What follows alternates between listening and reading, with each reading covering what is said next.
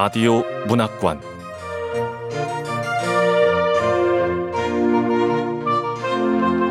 한국 단편 문학 특선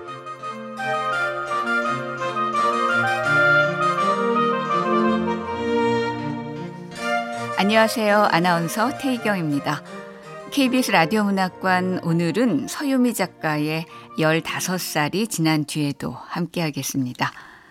서유미 작가는 1975년 서울에서 태어났고 단국대 국문과를 졸업했습니다. 판타스틱 개미지옥으로 2007년 제5회 문학 수첩 작가상을 수상했고요. 쿨하게 한 걸음으로 2007년 제1회 창비 장편 소설상을 수상했습니다. 소설집으로 당분간 인간, 모두가 헤어지는 하루, 장편소설 Fantastic 개미지옥, 쿨하게 한 걸음, 당신의 몬스터, 끝에 시작, 틈, Holding Turn이 있죠. KBS 라디오 문학관 한국 단편문학 특선 서유미 작가의 15살이 지난 뒤에도 지금 시작합니다.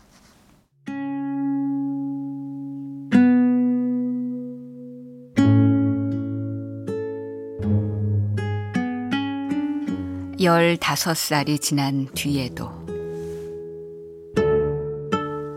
서유미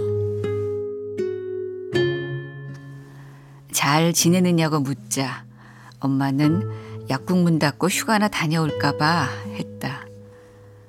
전화기 속의 목소리가 평소보다 3음 정도 낮았다. 약국을 개업한 뒤로 20년 동안 엄마가 제일 중요하게 생각한 건 약국 문을 제 시간에 열고 닫는 것이었다.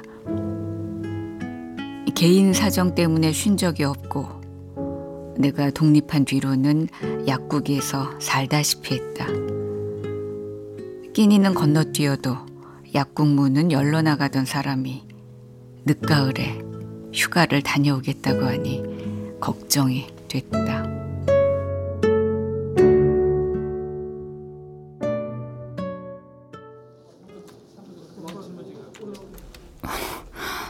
별일이네.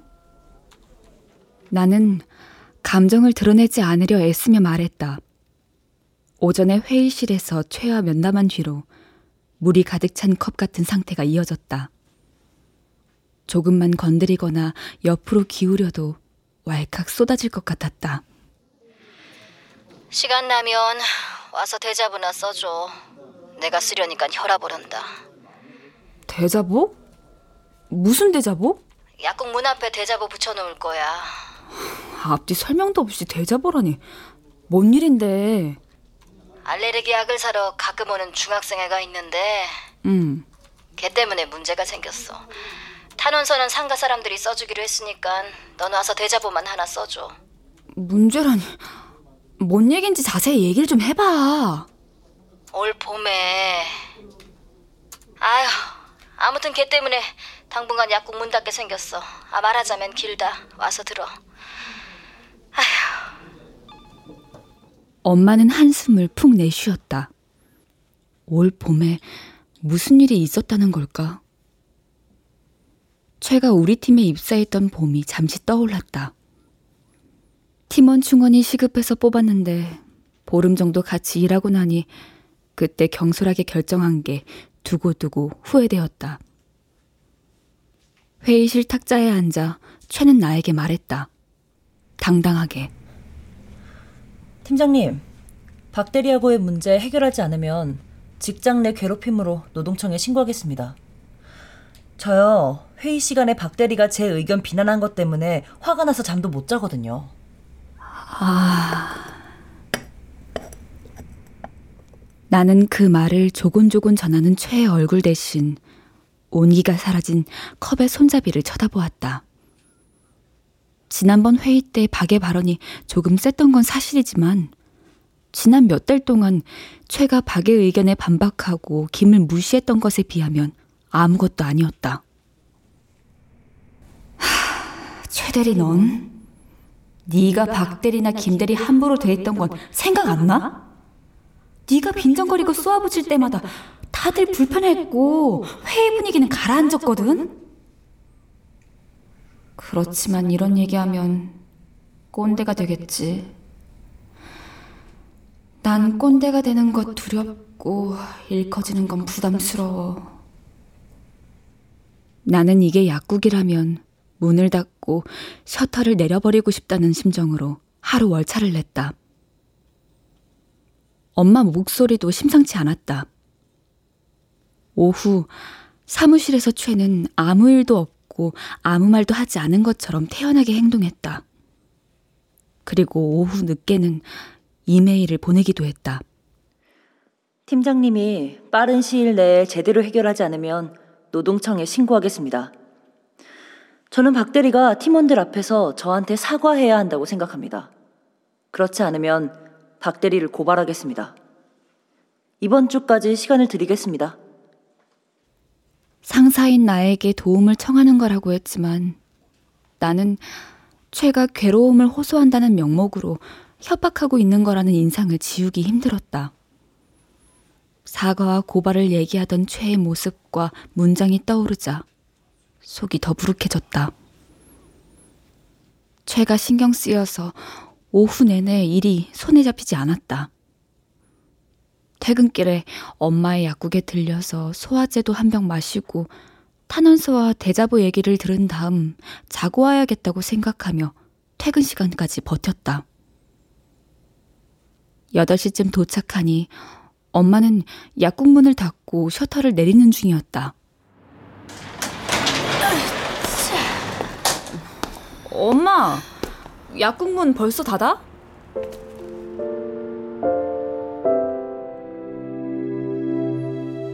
늘 10시까지 약국에 있던 사람이 8시에 불을 끄는 걸 보니 상황의 심각성이 느껴졌다.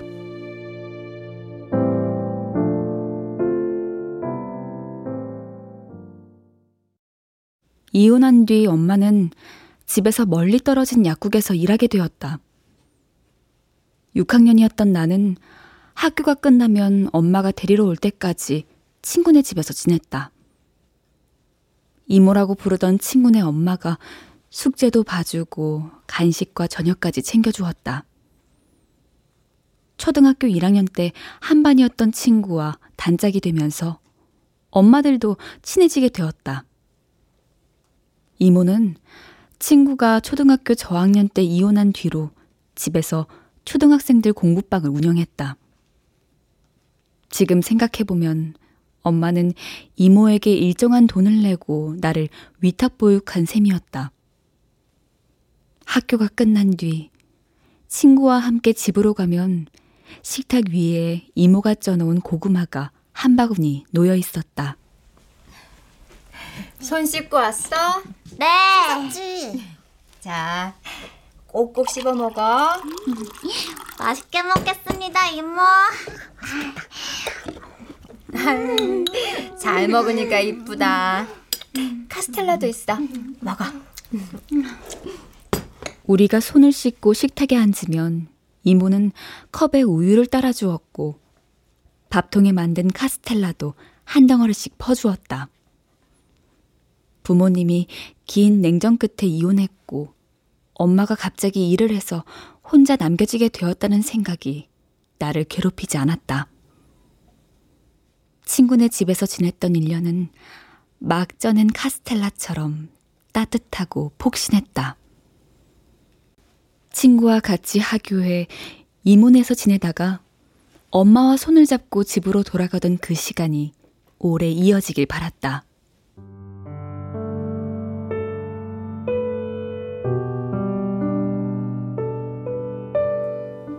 하지만 이모네가 할머니 집 근처로 이사 가면서 친구는 다른 중학교로 진학하게 되었고 하교 후에 같이 보내던 시간은 막을 내렸다.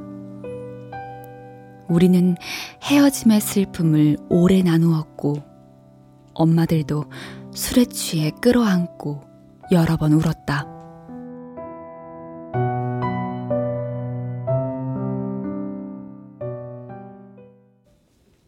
엄마는 중학생이 되었으니 혼자 잘 지낼 수 있을 거라며 나를 안심시켰다. 엄마 말대로 아파트 상가에는 단골 분식집도 있고 나는 혼자 라면도 끓여 먹을 수 있었다. 등하교를 하거나 밥을 챙겨 먹는 건 문제가 되지 않았다. 표면적으로는 모든 것이 가능하고 괜찮았다. 다만 나는 외로웠다. 중학교 2학년 15살이 되자마자 뺨과 이마에 여드름이 났고 초경이 시작되었다.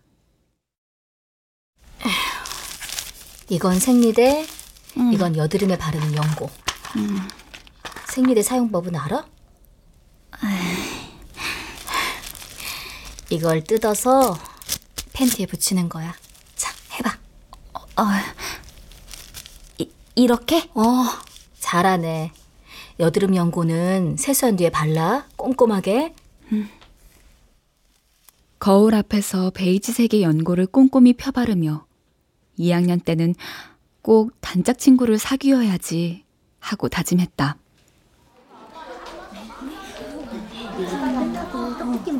2학년 반편성이 끝난 뒤 교실에 앉아 번호와 자리를 정할 때부터 이유는 눈에 띄었다.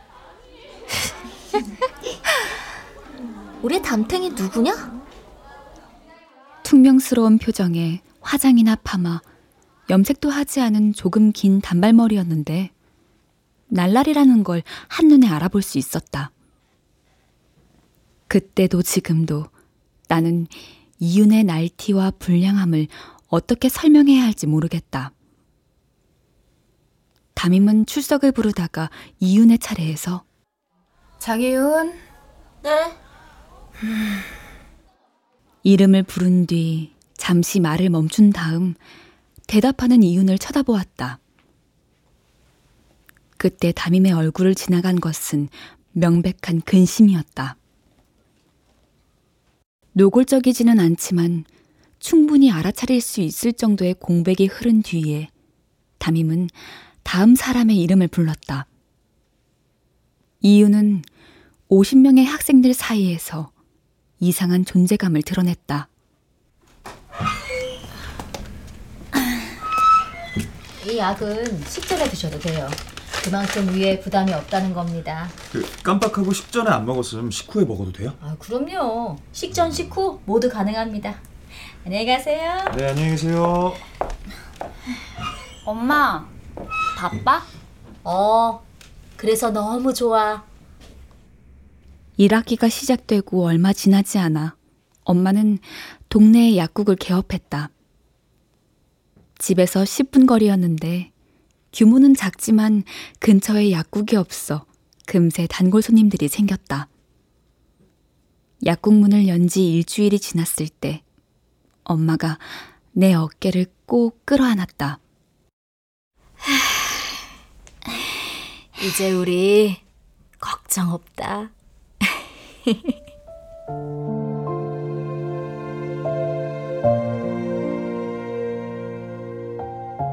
나는 일주일째 도시락을 혼자 먹고 있었지만 그 얘기는 꺼내지 않았다.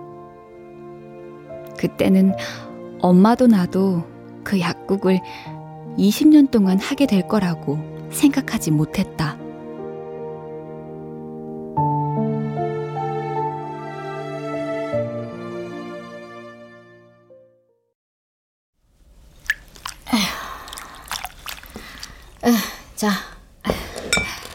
자고 갈 거야?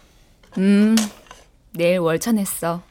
온 김에 잠이나 실컷 자고 가. 저 얼굴이 까칠하네. 엄마야말로. 약사님 눈밑이 왜 이리 퀭해? 자, 고기도 좀 먹고.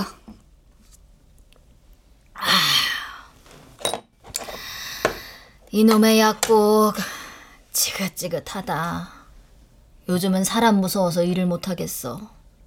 난 엄마가 약사로 사는 건 만족하는 줄 알았는데. 아니야?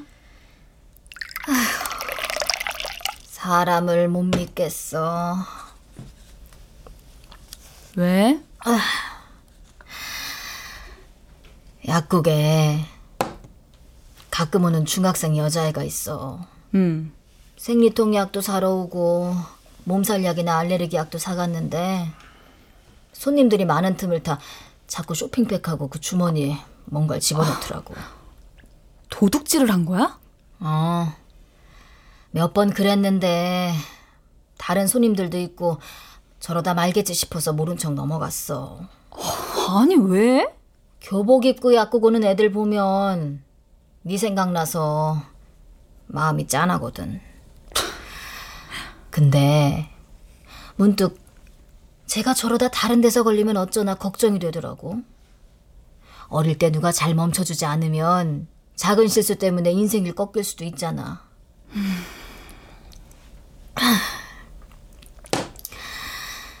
애둘러서 그러지 말라고 잘 타일렀어. 아줌마도 너 같은 딸이 있다. 그렇게 말했는데 그 여자애는 놀라거나 부끄러워하는 기색 없이 짜증난다는 표정으로 나를 빤히 쳐다보는 거야. 뭔가를 뉘우치길 바란 건 아니지만 그렇게 쳐다보다 나가버리니까 무안하더라. 아이 근데 한동안 약국에 안 오던 걔가 응. 봄에 긴 연휴가 시작되기 전날 알레르기 약을 사러 온 거야. 열정만 달라고 하더라. 근데 그건 다 팔려서 돌려보낼까 하다가 100정짜리 세 박스를 뜯어서 아은정은 약국에 두고 열정을 박스에 담아줬어. 어쩐지 마음이 쓰여서 약값도 깎아줬거든. 그냥 약이 없다고 하면 되는데. 아니 내 딴엔 연휴는 길고 큰 거 한 상자를 다 사라고 할 수도 없어서 편의를 봐준 건데 참. 여자애가 그 일로 약국을 고발한 거야. 4개월 전 일 그게 왜 약사법 위반이야? 약사법 위반은 맞아. 아유, 넌 설명해도 몰라. 근데 그걸 그 여자애는 어떻게 알았을까? 그래서 벌금 나온 거야? 어, 벌금을 내거나 약국 문을 닫아야 하는데, 벌금은 너무 부담스럽고, 탄원서를 내면 조정 기간을 거쳐서 몇 주 동안 닫을지 결정이 나거든? 난 지금도 이해가 안 돼. 아니, 중학생밖에 안 된 애가 무슨 생각으로 고발을 한 건지, 작정을 하고 온 건지, 아니면 나중에 알아본 건지.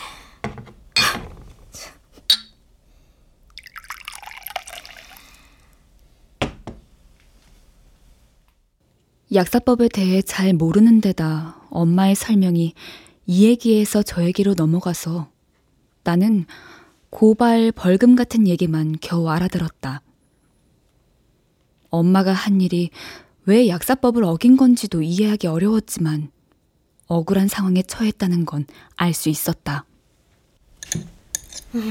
에휴, 엄마. 안주도 좀 먹으면서 마셔요. 손버릇이 안 좋은 걸 지적했더니 앙심을 품은 것 같은데 차라리 그때 절도를 신고해버릴 걸 그랬어. 애들도 죄를 지으면 벌을 받아야지. 밥도 좀 먹어.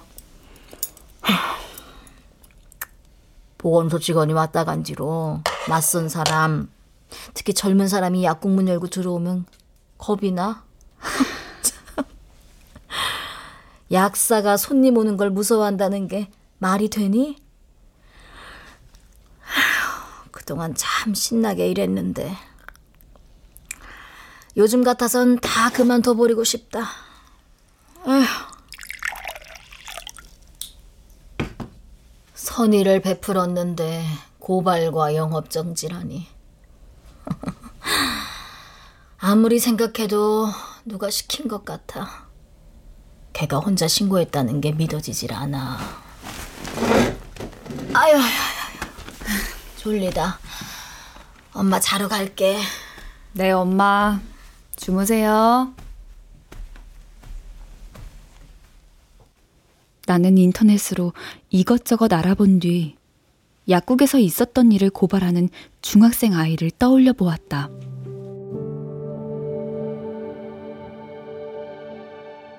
엄마는 믿어지지 않는다고 했지만 나는 15살 아이의 영악함에 대해 조금 알고 있었다. 엄마가 중학교 2학년이었던 그 당시에 이윤을 만났다면 뭐라고 했을까?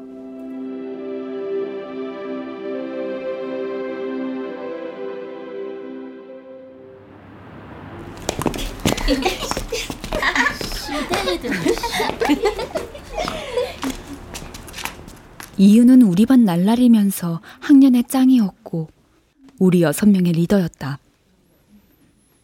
2학년이 되면서 이윤과 그 애의 단짝 서영, 서영과 1학년 때 같은 반이었던 친구 한 명, 그 애의 짝꿍과 반에서 키가 제일 큰 여자애, 그리고 나, 이렇게 여섯이 몰려다니게 되었다. 그때도 지금도 내가 어떻게 그 무리에 낄 수 있었는지 의문이다. 나는 날티가 나는 것도 아니고 키도 크지 않고 예쁜 것도 아닌데. 2학년이 되고 일주일이 지난 뒤에 이윤이 서영의 앞자리에 앉은 내게 말했다. 야, 서영이 앞에 앉은 너. 누구? 나? 그래 너. 도시락 같이 먹자. 도시락 들고 이리 와.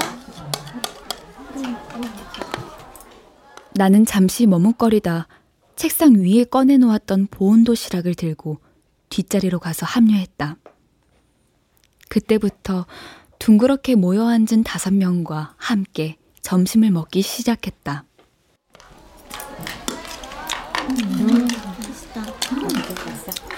민선의 집이 학교 앞인데 끝나고 같이 가서 놀자. 어, 그렇게 해.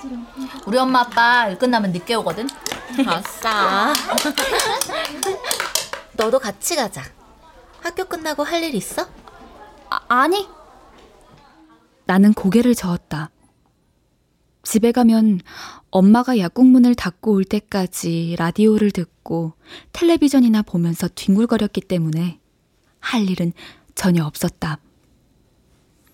학원에 가야 한다거나 다른 일이 있었다 해도 아니라고 대답했을 것이다. 나를 무리에 끼워준 것이 고맙기도 했고 대답을 기다리는 이윤의 얼굴에는 거절하기 어렵게 만드는 위압감이 담겨 있었다. 음, 잘 됐다. 나도 1학년 끝날 때 전학 와서 친구가 없거든. 너처럼 공부 잘하는 애랑 친하게 지내고 싶었는데. 잘 됐다. 그러면서 이효는 내 어깨에 팔을 둘렀다. 그날 방과 후에 여섯 명은 과자와 음료수를 사가지고 학교 앞에 산다는 친구네 집으로 몰려갔다. 라면을 끓여 먹고 노래를 부르고 춤을 추고 해가 질 때까지 웃고 떠들었다. 이윤과 서영, 다른 친구들은 욕과 비속어와 은어를 써가며 각 과목의 선생님들과 이제는 3학년이 된 선배들과 같은 반 남자애들에 대해 얘기했다. 넌 진짜 아무것도 모르는구나.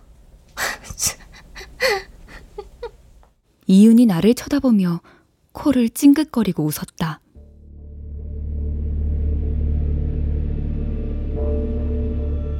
아마도 이윤은 누군가와 친해지고 싶어 며칠 동안 계속 교실 안을 두리번거리던 나를 알아보았을 것이다. 혼자 도시락을 먹던 학기 초에 나는 허기지고 정에 굶주려 누군가 손짓만 하면 기꺼이 따라갈 준비가 되어 있었다. 이윤과 서영은 단짝이고 나머지 세 사람도 이미 자기네들끼리 친해서 나는 그저 여섯 명 중에 한 사람일 뿐이었지만 그것으로도 충분했다.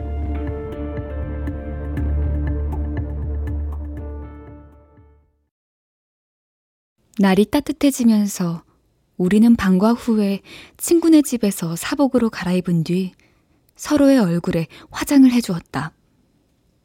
그런 다음 번화가로 나가서 정처 없이 쏘다녔다.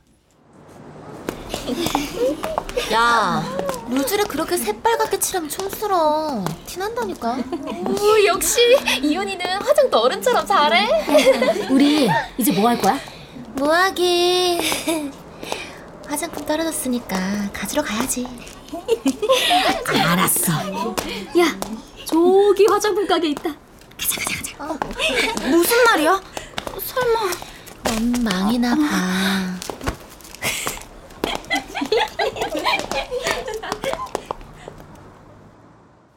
내가 망을 보는 동안 다른 애들이 화장품 가게나 마트에서 립글로즈나 캐러멜 같은 것을 슬쩍 집어오기도 했다.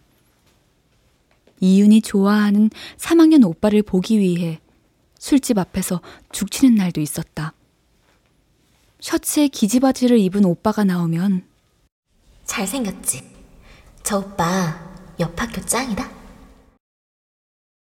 이유는 학교 선생님이나 번화가 상점의 주인들, 길거리의 어른들을 봐도 절대로 쫄지 않았고 고개를 숙이는 법도 없었다. 내가 뭘 어쨌다고! 어른이면 다야? 그따위 훈계질 됐거든? 어따 대고 지적질이야! 옆에서 지켜보는 동안 그때까지 느껴본 적 없는 통쾌함과 짜릿함으로 몸이 떨렸다. 학교에서도 거리에서도 중학생들은 이윤을 똑바로 쳐다보지 못하고 슬금슬금 피했다. 누군지 알아봐서가 아니라 이윤이 풍기는 분위기가 사람을 주눅들게 만들었기 때문이다. 이윤의 뒤를 따라갈 때 나와 다른 친구들의 어깨에는 힘이 들어갔다. 우리의 등 뒤에서 어떤 눈빛과 목소리가 오가는지에 대해서는 관심 갖지 않았다. 다들 준비물 챙겨왔지? 네.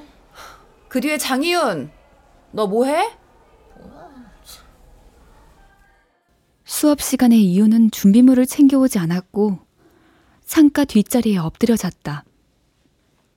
선생님들은 처음에는 일으켜 세우고 야단치다가 중간고사가 끝난 뒤로는 내버려 두었다. 가정 선생님만이 바느질거리를 챙겨오지 않고 숙제를 하지 않는 이윤에게 잔소리를 했다. 하복을 처음 입던 날, 장희윤, 교복 단추 떨어졌잖아. 새로 달아. 계속 이러고 다닐 거 아니지? 달아줄 것도 아니면서. 뭐? 너 뭐라 그랬어? 너 다시 말해봐. 그 바람에 수업이 중단된 적도 있다. 다른 반에서 수업하던 담임이 와서 사과를 한 뒤에야 상황이 겨우 수습되었다. 다들 자습해.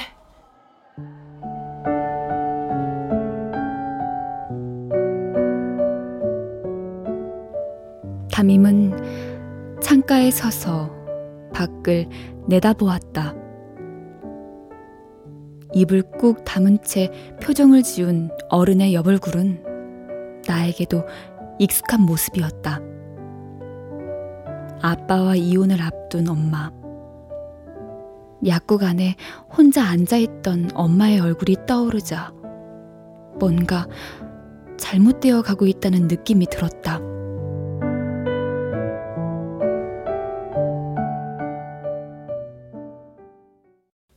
중학교 2학년이 되어 경험한 일들은 대부분 처음 겪는 것이었다. 이유는 가끔씩 아무 예고도 없이 결석했다. 하루일 때도 있고 사나흘씩 이어지기도 했다. 같이 가자. 음, 이윤이 아마 옆 학교 언니 오빠들이랑 노느라 결석했을걸? 소영이 네가 그걸 어떻게 알아? 아, 딱 한 번 이윤이 가는데 따라간 적 있거든. 거기서 이윤이 담배 피우는 거 봤어. 담배까지? 어떤 오빠네 집에서 뭐 했는데 다들 술 마시고 담배 피면서 어른들처럼 놀더라. 거기 이윤이 좋아하는 오빠도 있었어. 야야, 거기선 사귀는 사람들끼리 키스도 해. 아, 말도 안 돼. 그리고 놀라지 마. 처음 보는 언니가 한쪽 방을 가리키면서 그랬어. 얘네 둘 저기에서 잤다. 설마? 진짜야. 서영은 딱 한 번 간 거라고 했는데 그 한 번 때문에 많은 것이 변해버렸다. 1학기가 끝날 무렵 이유는 다른 친구들이 느낄 정도로 서영을 구박하고 따돌리기 시작했다. 서영이 무슨 얘기를 하면 쏘아붙였다. 야, 누가 너한테 물어봤어? 네 얘기 궁금한 사람 없거든? 뭐? 얘들아, 서영이 쟤 내가 무슨 말을 해도 대답도 잘 안 해. 우리랑은 말하기 싫은가 봐? 그렇게 잘났냐? 내가 언제? 서영을 따돌리며 이유는 체육 시간에도 음악실이나 미술실에 갈 때도 내 팔짱을 꼈다. 쉬는 시간과 점심시간이 되면 담배를 피우는 동안 망을 봐달라고 했다. 뒤뜰에 서서 손톱 끝을 물어뜯으며 나는 친구가 생겨서 치러야 하는 대가에 대해 생각했다. 망 잘 봐. 꼰대들 오는 것 같으면 소리 지르고. 어? 장희은과 내가 친구 사이가 맞나? 친구가 아니라면 뭐지? 번화가를 쏘다니다 돌아와 빈집에 혼자 남게 되면 낮 동안의 내 모습을 가만히 돌아보았다.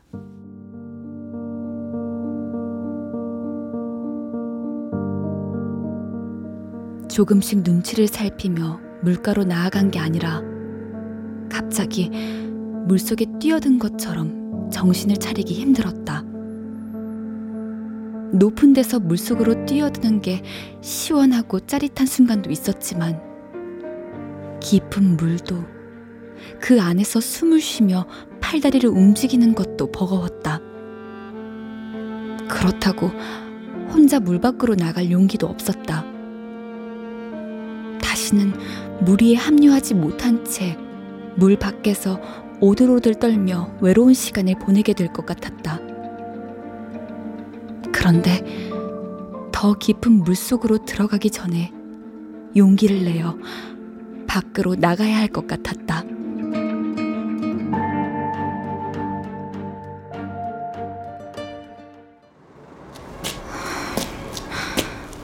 발을 빼야 하는데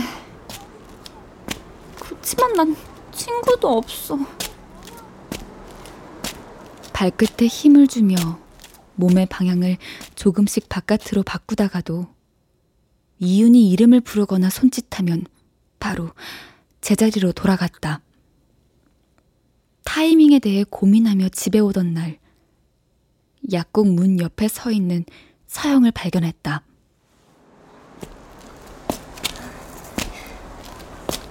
안녕. 서영이가 엄마 약국 앞에는 왜? 약 사러 왔나? 여긴 학교하고도 떨어져 있는데?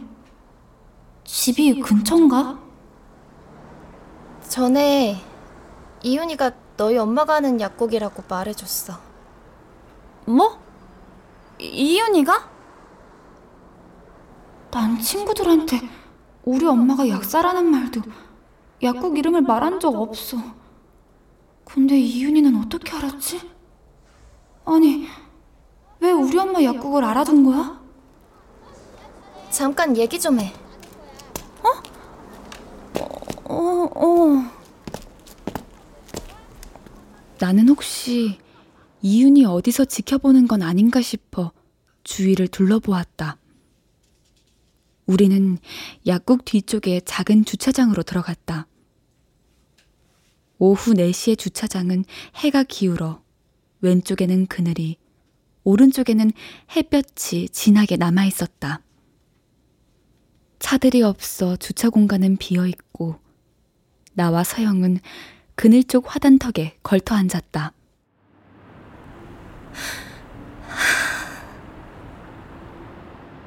서영은 화장을 하지 않아도 피부가 깨끗하고 눈매도 진하고 입술도 붉었다. 단발머리는 부스스하거나 뻗치지 않고 단정하게 찰랑거렸다. 이윤과는 다른 의미로 교실에서 제일 눈에 띄는 학생이었다.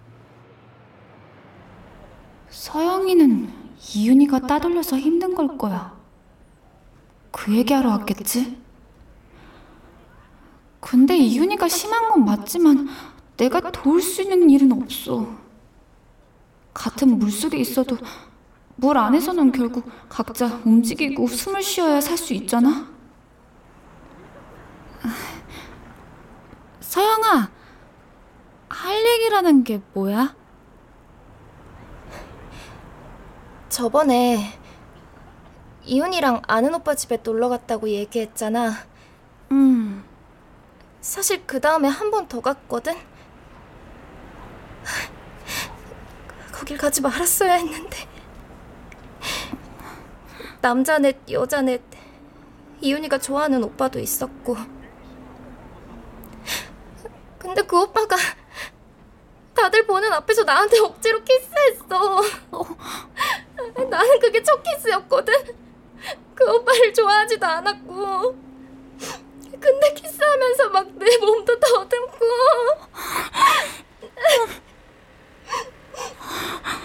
내가 맹수들 사이에 놓인 느리고 힘없는 짐승이 된 것 같았어. 나 이제 이윤이 안 보고 싶어. 차라리 날 완전히 버렸으면 좋겠다고.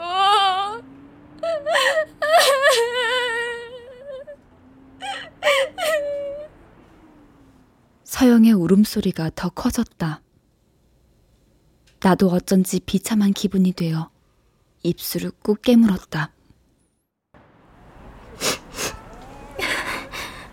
나 이제부터 정신 차리고 공부할 거야. 그래서 부탁하는데 이제 애들이랑 어울리지 말자. 너도 그런 애 아니잖아. 나 그 말 하려고 왔어.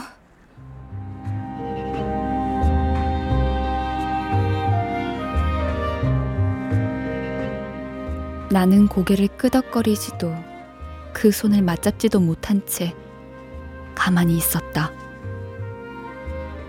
서영의 마음이나 다짐이 와닿았지만 어떤 말을 해야 할지 몰라서 내일 학교에서 보자고만 했다.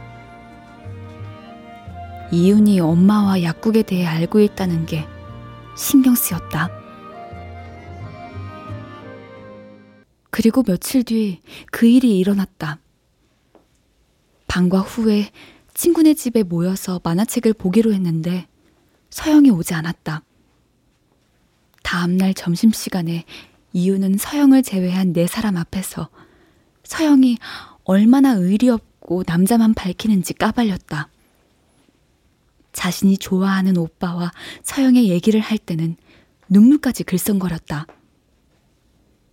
서영에게 미리 얘기를 들었던 나는 이윤의 편에 설 수도 서영을 옹호할 수도 없었다. 그리고 방과 후 친구네 집에 모였을 때 앉지 말고 다들 서 있어. 어? 어, 어, 알아, 알았어.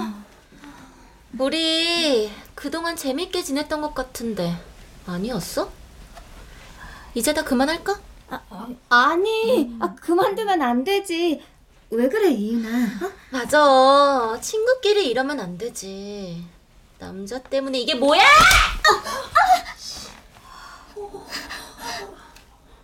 이윤이 예고도 없이 서영의 뺨을 때렸다.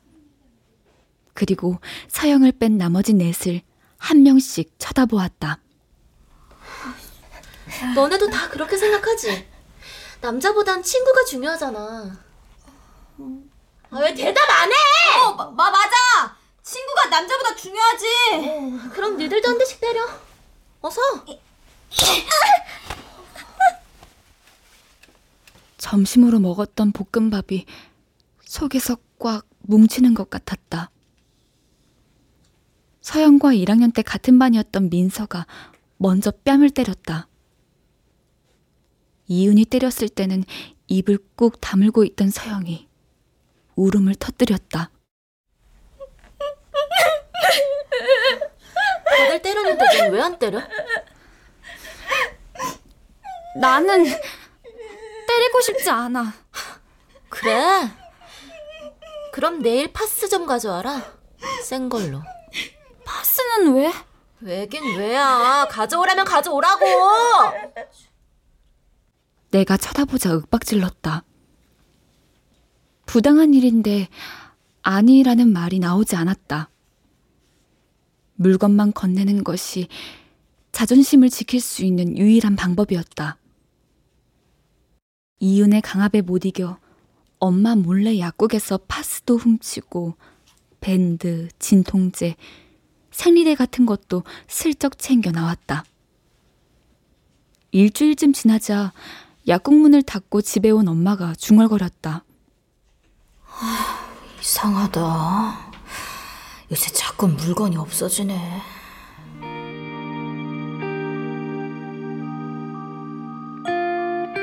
CCTV도 없고 판매량도 컴퓨터의 기록으로 남지 않던 시절이었지만 곧 들통날 것 같은 두려움과 발각되면 엄마가 크게 실망할 거라는 염려 때문에 마음이 무거웠다.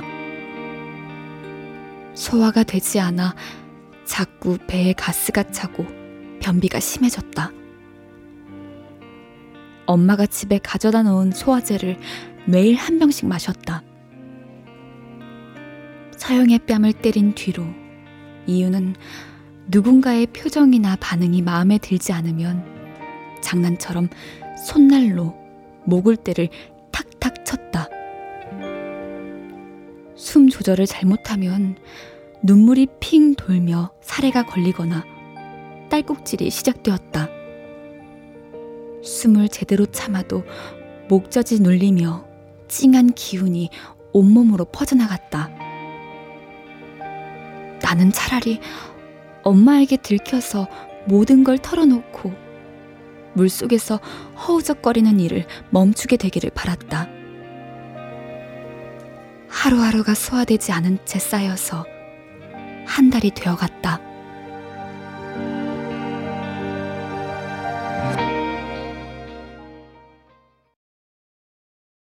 이윤의 문제는 예상하지 못한 데서 드러났다.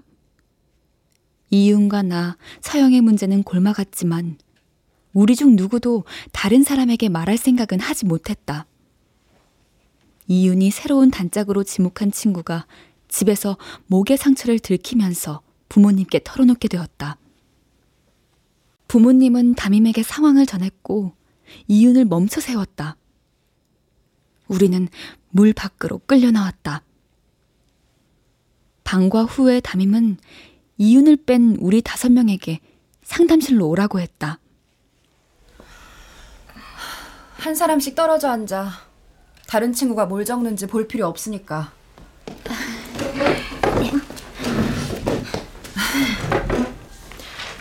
여기 장희훈과 있었던 일에 대해서 나쁘다고 생각했던 거 전부 하나도 빠짐없이. 담임의 목소리는 차갑고 표정은 지쳐 보였다.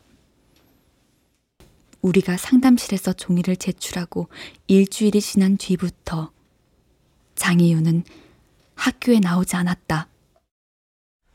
장희윤 학생은 다른 학교로 전학 가게 됐다. 그동안 학교에 접수된 절도 사건도 여러 건이라 어쩔 수 없었다. 어른이 된 뒤에 그때의 장희윤을 떠올리면 마음이 복잡해졌다. 나이가 어려서 얼마든지 제자리로 돌아올 수 있었는데, 어른들이 문제에 개입하는 바람에 오히려 나빠지게 된 건지, 잘못된 부분을 빨리 지적하고 잡아주어야 늦기 전에 돌이킬 수 있는 건지, 장이윤을 그대로 내버려 두었다면, 장이윤과 계속 어울렸더라면, 우리는 어떻게 되었을지. 어른이 된 뒤에 서영이 처했던 상황을 상상하면 아찔했다. 서영이 약국 앞에서 나를 기다리던 마음에 대해서도 종종 생각했다. 도움을 요청하던 마음에 나는 제대로 반응하지 못했지만 나였다면 누구를 찾아갔을까? 왜 장이훈 옆에는 우리 곁에는 무엇이든 털어놓고 싶고 끝까지 들어주고 혼내지 않는 어른이 없었을까?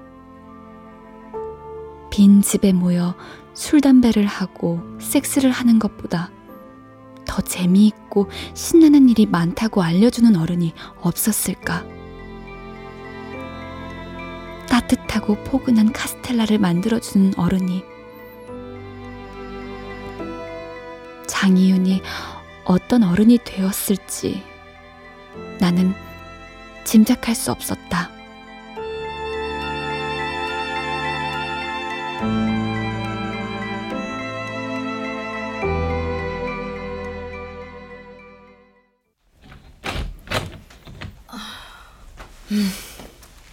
아직 안 자고 뭐해?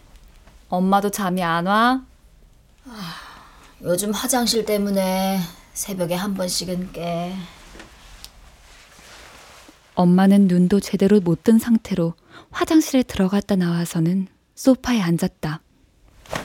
운 좋으면 다시 자고 재수 없으면 꼴딱 세우기도 해. 엄마, 약국 문 닫는 거 너무 속상해 하지 마. 대자보 써주고 갈 테니까 이참에 휴가도 다녀오고 좀 쉬어. 1, 2주 금방 지나가잖아. 남의 일이라고 쉽게 말하네. 그 사건 때문에 단골들이 그러더라. 혼내줘야 한다고. 국민청원 올리자는 단골도 있어. 국민청원까지? 음. 중2라 나이가 어려서 처벌을 할 수가 없대. 그래서 그 촉법 소년 처벌 연령을 낮추자는 그 국민청원이라도 올려야 하는 거 아니냐고. 사람들이 오죽 답답하면 법 얘기까지 하겠냐. 아휴. 우리 엄마 파마 다 풀렸네. 머리 할 때 지났다. 나 억울한 것도 힘들지만 밤늦게 약 사러 오던 단골들한테 미안해서. 아휴. 음, 너도 그만 자. 네. 음, 나는 대자보에 써야 하나 고민했다. 약국 문 앞에 붙은 대자보를 보면 그래도 무슨 일이 일어났는지 알게 될 것이다. 뭔가 깨닫기를 바라는 건 아니지만 도망치거나 더 나쁜 쪽으로 가지 않았으면 했다. 지금도 가끔 장이윤과 같은 교복을 입고 교실에 앉아 있는 꿈을 꾼다. 다들 때렸는데 넌 왜 안 때려? 내일 파스 좀 가져와라. 센 걸로. 깨고 나면 왜 아직도 이런 꿈을 꾸는지 의아 했고 그 시간이 지나 어른이 되었다는 사실에 안도했다. 물론 삶 속에서 그런 일은 얼마든지 반복될 수 있고 장이훈 같은 사람을 또 만날 수 있다는 것도 알았다. 하루 쉬고 나면 출근해서 최의 문제를 해결해야 했다. 팀장님이 빠른 시일 내에 제대로 해결하지 않으면 노동청에 신고하겠습니다.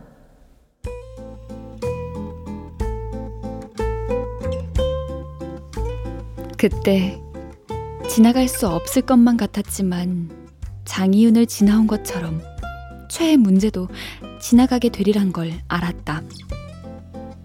그런데도 잠은 오지 않고 내일이 되지 않기를 바라게 되었다. 매번 새롭게 고통스럽다는 게 삶이 숨겨둔 비밀이겠지. 그렇게 여길 뿐이었다.